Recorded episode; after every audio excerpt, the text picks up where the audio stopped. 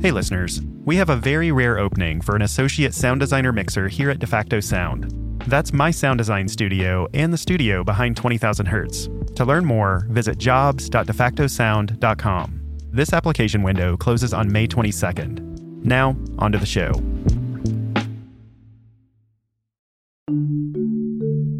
With the rise of cell phones, it's never been easier to get in touch. You just unlock your phone, tap a name, and in just a few seconds, you can literally talk to someone on the other side of the planet. Konnichiwa. We're all used to it by now, but the technology that makes that call possible is pretty incredible. When you initiate that phone call, the antenna on your cell phone beams a radio signal to a nearby cell tower. The cell tower then sends this signal over a fiber optic line to a switching center. From there, the signal is connected to another cell tower, which then beams it to the phone of whoever you're calling. Hello. That's complicated enough, but what happens when you need to talk to someone who's not even on this planet? Houston, uh, this Neil, radio check. You're listening to 20,000 Hertz. Neil, this is Houston, loud and clear. Break, break, buzz, this is Houston. Uh, radio check and verify TV circuit breaker in. When you're orbiting the Earth at over 17,000 miles an hour, communication gets really tricky. They use what's considered space to ground loops. It's radio frequency. And because they're moving around the Earth so quickly, they have to bounce off of satellites in order for it to get transmitted down. Alexandria Perryman is an audio engineer at the Johnson Space Center in Houston. Yep, the same Houston that the astronauts are always talking to. Apollo 11, this is Houston, over. Go ahead, Houston. The flight control teams here in Houston. Houston, Roger, we copy. Endeavour, uh, this is Houston. When communication from a space mission reaches ground control, it's Alexandria and her colleagues who broadcast the audio to the public. We have the space to ground loops running 24 7 and it's all being recorded. And so, what we do with our audio is clean it and put it out to the public live. So, the same space to ground loops that Mission Control is talking into, I have control of that to put it out on NASA TV and Facebook Live and use it for other things for the public to be able to hear. Almost all of the audio that comes into Mission Control gets immediately rebroadcast. When we're live on air, say we're doing a spacewalk, what you guys are hearing is what we're hearing. The fact that we can run live audio between Earth and space is pretty mind boggling. One of the first things you'll learn in physics class is that sound can't travel in a vacuum. Sound, at its most simplest level, is pressure waves. Waves of varying pressure in a medium like air or water. This is Paul Sutter. He's an astrophysicist at Stony Brook University and the Flatiron Institute in New York City. As sound waves propagate out, you can watch microscopically the little air molecules or water molecules scrunch together when the wave hits a peak and then spread out as the wave hits a trough. And we create those pressure waves by shoving air through our throat and vibrating our vocal cords. Those pressure waves travel through the medium to our ears, where they vibrate our eardrums. The little air molecules next to our eardrums wiggle it back and forth, and that translates into a signal that we interpret in our brains. To create this ripple effect, sound waves have to have something to travel through. The key part of all this is that it requires a medium. So you need some sort of gas or fluid that can have a pressure in order to sustain sound waves. But in the vacuum of space, there's virtually no pressure at all. So those sound waves have nothing to travel through. So we have to transform our sound waves into a, something that can transmit through vacuum and light can travel through vacuum. What we normally think of as light is really just the tip of the iceberg.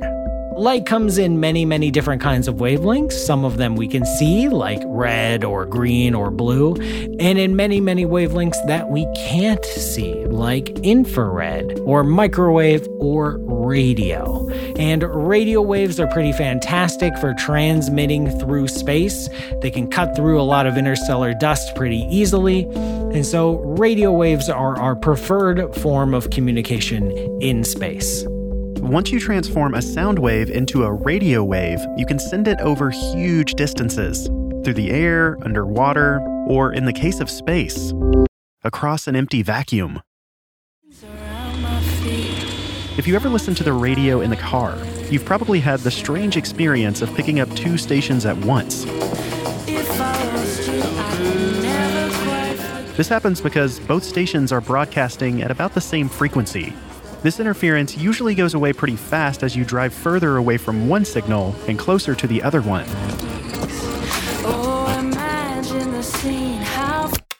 But the signals going to and from space are much stronger than your local radio station. To reduce radio interference, different radio bands get designated for different types of communication. For instance, the International Space Station now uses four specific bands. Originally, we had two S band communication systems, and now we have four bands of communication two on S band and two on KU band.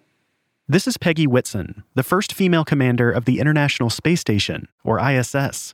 The definitions of S band and KU band get pretty technical. The point is, the more radio bands you have to work with, the more lines of communication you have if everybody's doing different experiments, we need more bands of communication so people can be talking to different team members. These astronauts might be talking to mission control in the US, Japan, and Germany all at once, meaning their radio signals are going all over the world. To make this possible, these transmissions have to go through a tracking and data relay satellite, also known as TDRS. It's being transmitted into geosynchronous orbit, which is 22,000 miles out. There are half a dozen satellites that sit different places around the planet, and they rotate as the planet rotates, so they're always in the same place above the planet.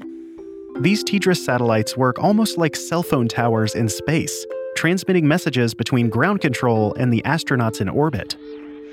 And so the signal gets sent to those satellites out there at 22,000 miles. Then it gets bounced back to us at 250 miles above the Earth.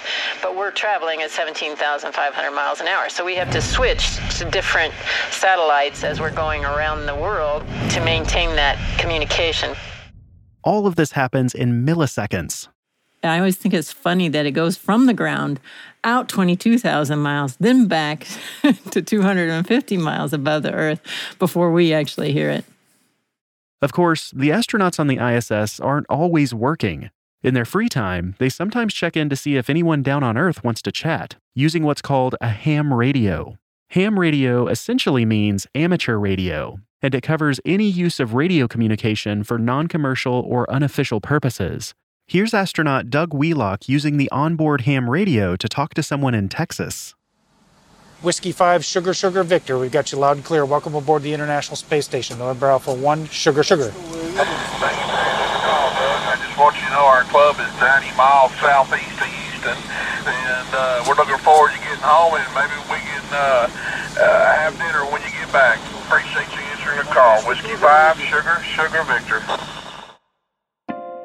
Now that the ISS has two extra radio bands to work with, they can use these extra channels for the more casual interactions. The ham radio is not used as much these days because we have four channels of com now. We do a lot of school talks nowadays to students projecting our video, and they get direct com via the uh, S band or the KU band assets on board the station. For Alexandria, these school talks are some of the best days on the job. I love the part where I'm doing a live interview with, said astronaut on the ISS and uh, elementary school, and they're communicating through Skype, and I'm coordinating the audio through. Just seeing the kids' faces light up when the astronaut floats across the screen. That moment, I was like, I officially have the coolest job ever. Hi, my name is Aiden. How would you describe the view from the International Space Station over? I can describe it in one word, and it is cool. These kids, they come there and they're dressed up as astronauts and they get to ask their question. And I'm the one who gets to push their audio through to the astronaut. And that may be a moment they think of for the rest of their life. The systems that make these transmissions possible are normally pretty reliable, but nothing's perfect. A loss of signal happens more often than you might think. There are times we know that they're going to be in a dead zone for maybe two or three minutes. It's just that their signal, because of the speed they're moving and before it's able to get to the next satellite, it's too much of a distance, then that would cause a dead zone to happen. That would cause their signal not to reach us. Peggy says that getting a brief moment of radio silence isn't always such a bad thing.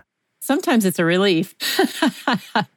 but when you're outside of the ship doing an extra vehicular activity or an EVA, losing that voice over the headset can be pretty freaky. It can be disturbing if you need to have the comm. My worst scenario was uh, actually during a spacewalk, and my EVA partner and I could hear each other, and I could hear the crew member that was in the space station, and the ground could hear us, but we couldn't hear the ground. Typically, losing comms means get back on board until we figure this out. We would have normally end the EVA because we don't have comm, but because Yuri on the station could talk to the ground. We had this kind of relay com going on, which was not going to work for the EVA, but still got us by long enough for the ground to figure out and get the communication systems configured. Talking with astronauts orbiting the Earth at 17,500 miles an hour is hard enough. But as humans go back to the moon and then to Mars and beyond, communication will be exponentially harder. Both NASA and private companies like SpaceX have stated goals to step up lunar missions again. Maybe we'll have a permanent lunar base where crews are rotating in and out on a regular basis. That will help us test out and prepare some of the technologies that we need to be able to send astronauts on a two year round trip mission to Mars right now, if we were to go to Mars with the technology that we have, for me saying hello and you saying hello back round trip, it would be about 40 minutes. And you just cannot have that because if something goes wrong while they're there, having to wait 40 minutes just for you can get an answer back is not very helpful at all. As we head into a new era of space exploration, we'll need to figure out ways to talk to people on other planets and maybe someday in another solar system. That's coming up after the break. When you need mealtime inspiration, it's worth shopping Kroger, where you'll find over 30,000 mouth-watering choices that excite your inner foodie. And no matter what tasty choice you make, you'll enjoy our everyday low prices, plus extra ways to save, like digital coupons worth over $600 each week. You can also save up to $1 off per gallon at the pump with fuel points. More savings and more inspiring flavors make shopping Kroger worth it every time. Kroger, fresh for everyone. Fuel restrictions apply. Congratulations to Jeff Smith for getting last episode's mystery sound right. That's the sound of a manual credit card machine, also called a credit card imprinter. It's basically a hand operated metal device that you put a credit card into along with some carbon paper. Then you press down on the handle and slide it over the card so the raised card numbers get imprinted on the paper. These were really popular when credit cards came out. A lot of restaurants and shops still keep these around in case their internet goes down. Here's this week's mystery sound.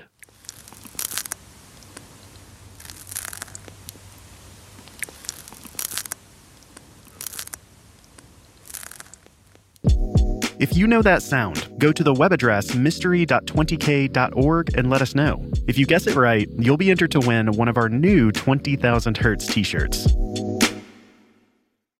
When I think about hiring, it just seems like it's more work, more stress, and more pressure. But here's how Indeed takes away all that worry. Indeed is the world's number one matching and hiring platform with over 350 million visitors every month. Indeed cuts out the work of hiring with smart AI technology that helps you find the right candidate quickly. It takes the stress out of the process with scheduling, screening, and messaging all in one place. So you know exactly what you're up to in the hiring process because Indeed keeps track of everything for you. Then, Indeed relieves the pressure of choosing the right person that's because their skill tests give you the confidence that you've got the right candidate. So now when you think of hiring, don't think of all those negatives. Just think of Indeed. To try Indeed for yourself with a $75 sponsored job credit to get your jobs more visibility, visit indeed.com/hertz. Just go to indeed.com/hertz right now and support our show by saying you heard about Indeed on this podcast. indeed.com/hertz. Terms and conditions apply. Need to hire? You need Indeed. NetSuite has simple solutions for complicated business problems. For example, let's say you open a bakery. Before long, your hotcakes are selling like, well, hotcakes. But you keep running out of ingredients. No problem, because not only can NetSuite automate your purchasing so you're never out of stock, but it can also check that your staff have the right training to make those hotcakes to perfection. Hmm. NetSuite can even handle online orders so your hotcakes can really take off. Having one system handling all of this saves both time and money. And if there's two things we all want more of, it's time and money. Okay, so three things if you include hotcakes. That's probably why more than 37,000 businesses have already signed up for NetSuite by Oracle. By popular demand, NetSuite has extended its one-of-a-kind flexible financing program for a few more weeks. Head to netsuite.com slash 20k now to take advantage of this offer. That's netsuite.com slash 20k. netsuite.com slash 20k.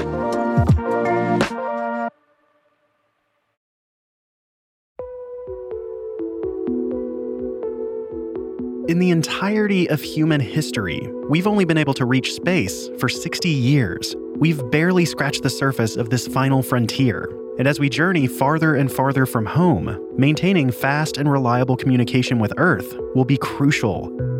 Currently, the spacecraft orbiting the Earth are in constant radio communication with ground control. Ground will be enabling hardline power and comms. Dragon's arrival configuration is completed a historic ride to the ISS. Copy, and just a heads up, you're going into a day pass in about a minute.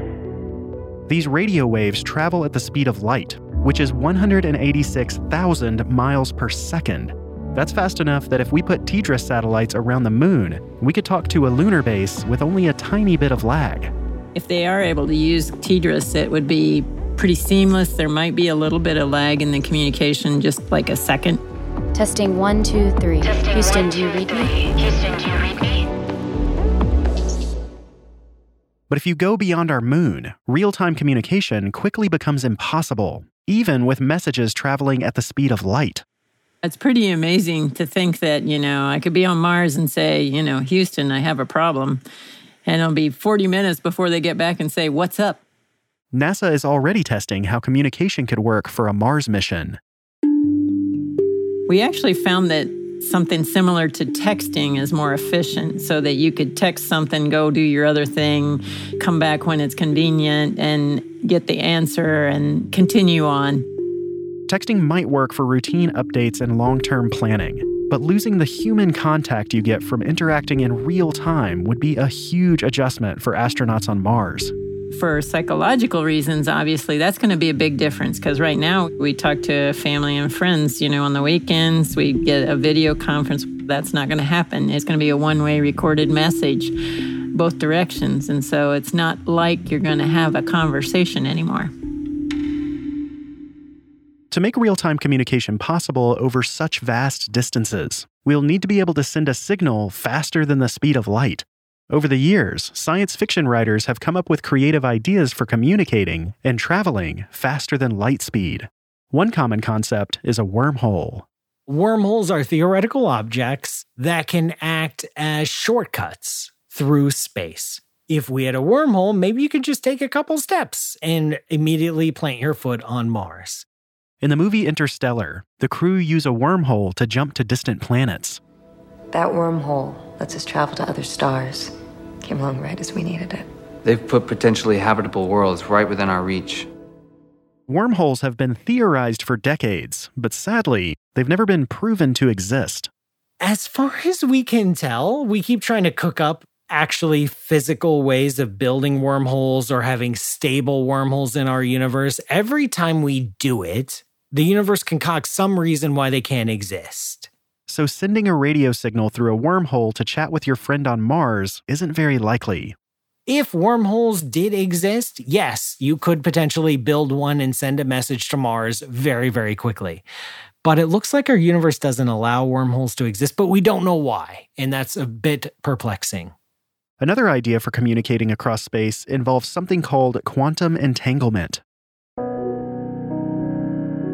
There's this idea in quantum mechanics called entanglement, where I can take two little particles and prepare them in a special way where their inherent quantum properties become mixed together, where in some sense they're a single quantum object. If two particles are entangled on the quantum level, knowing something about one particle lets you reliably predict the state of the other one. And this connection persists no matter how far away the particles are from each other. And what this means is that because they share a same state, if I change something about one particle, there will be a corresponding change in the other. Let's say you flip one entangled particle upwards. The other particle should theoretically flip up too, even if it's light years away. And the initial thought is like, oh, oh, I can take that entanglement and I can use communication because I can take my little entangled particle and start wiggling it back and forth, you know, saying up, up, down, down, down, up, up, up, like doing some sort of Morse code. And someone on the other side of the universe can be watching their particle and get the message. It doesn't work that way. The problem is that other forces can affect these particles too. This would make it almost impossible to distinguish an actual message from random noise. The only way I can verify whether this is just random quantum noise or this is a message that I'm getting is to send a light signal, something that's limited by the speed of light. No matter what, the spread of information, the spread of causality is limited by the speed of light. Of course, this also makes it really hard to connect with any alien species that might be trying to say hi. We saw it's 40 minutes round trip just to say hi to Mars, and that's the next nearest planet. A round trip for a hello to our next nearest neighbor star is eight years. And that's just our nearest neighbor. The time and space scales in our galaxy are so incredibly immense and outside the experience of anything that we've ever experienced as a species.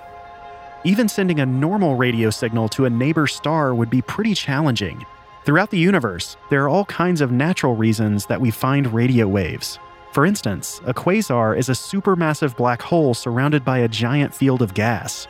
Supermassive black holes are billions of times more massive than our sun. As the gas around a quasar gets pulled into the black hole, other particles get blasted outwards as electromagnetic radiation. Much of this energy registers as visible light, making quasars some of the brightest objects in the universe. But some quasars also emit powerful radio waves.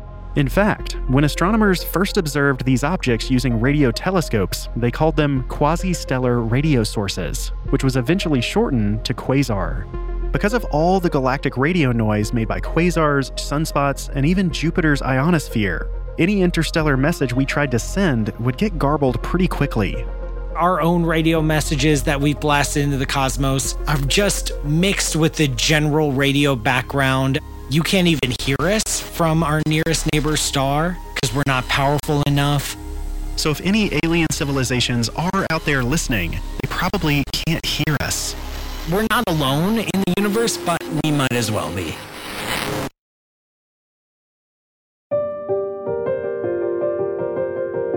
While the challenges ahead may seem daunting, it's these same challenges that will inspire future generations of space explorers. I was nine years old when the Apollo 11 landed on the moon, and I thought, wow, cool job. I'd like to do that. Of course, when you're nine, you want to do lots of things, but it was one that stuck with me. As long as curious people keep looking to the stars and wondering what's out there, we're going to keep chasing the next horizon. I just love the magnitude, the time scales, the space scales. We get to watch stars being born and watch stars die. We get to watch galaxies collide. We get to watch the universe expand before our very eyes. Like, this is stuff so far beyond our normal everyday earthly experiences. It just draws me in every single time.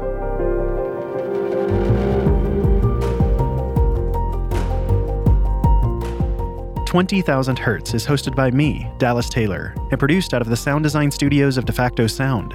Find out more at defactosound.com. This episode was written and produced by Jack Higgins and me, Dallas Taylor, with help from Sam Sneebly It was story edited by Casey Emmerling. It was sound designed and mixed by Soren Bejan and Jai Berger.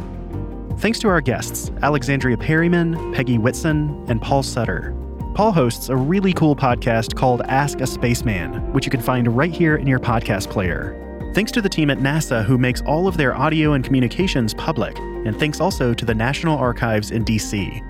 Thanks also to listener Dan Ray for coming up with the title for this episode. If you'd like to help us name episodes and get bonus content like sneak previews and goofy sound design videos, then be sure to follow 20,000 Hertz on Facebook and Twitter, and subscribe to our subreddit, reddit.com slash r slash 20k. Thanks for listening.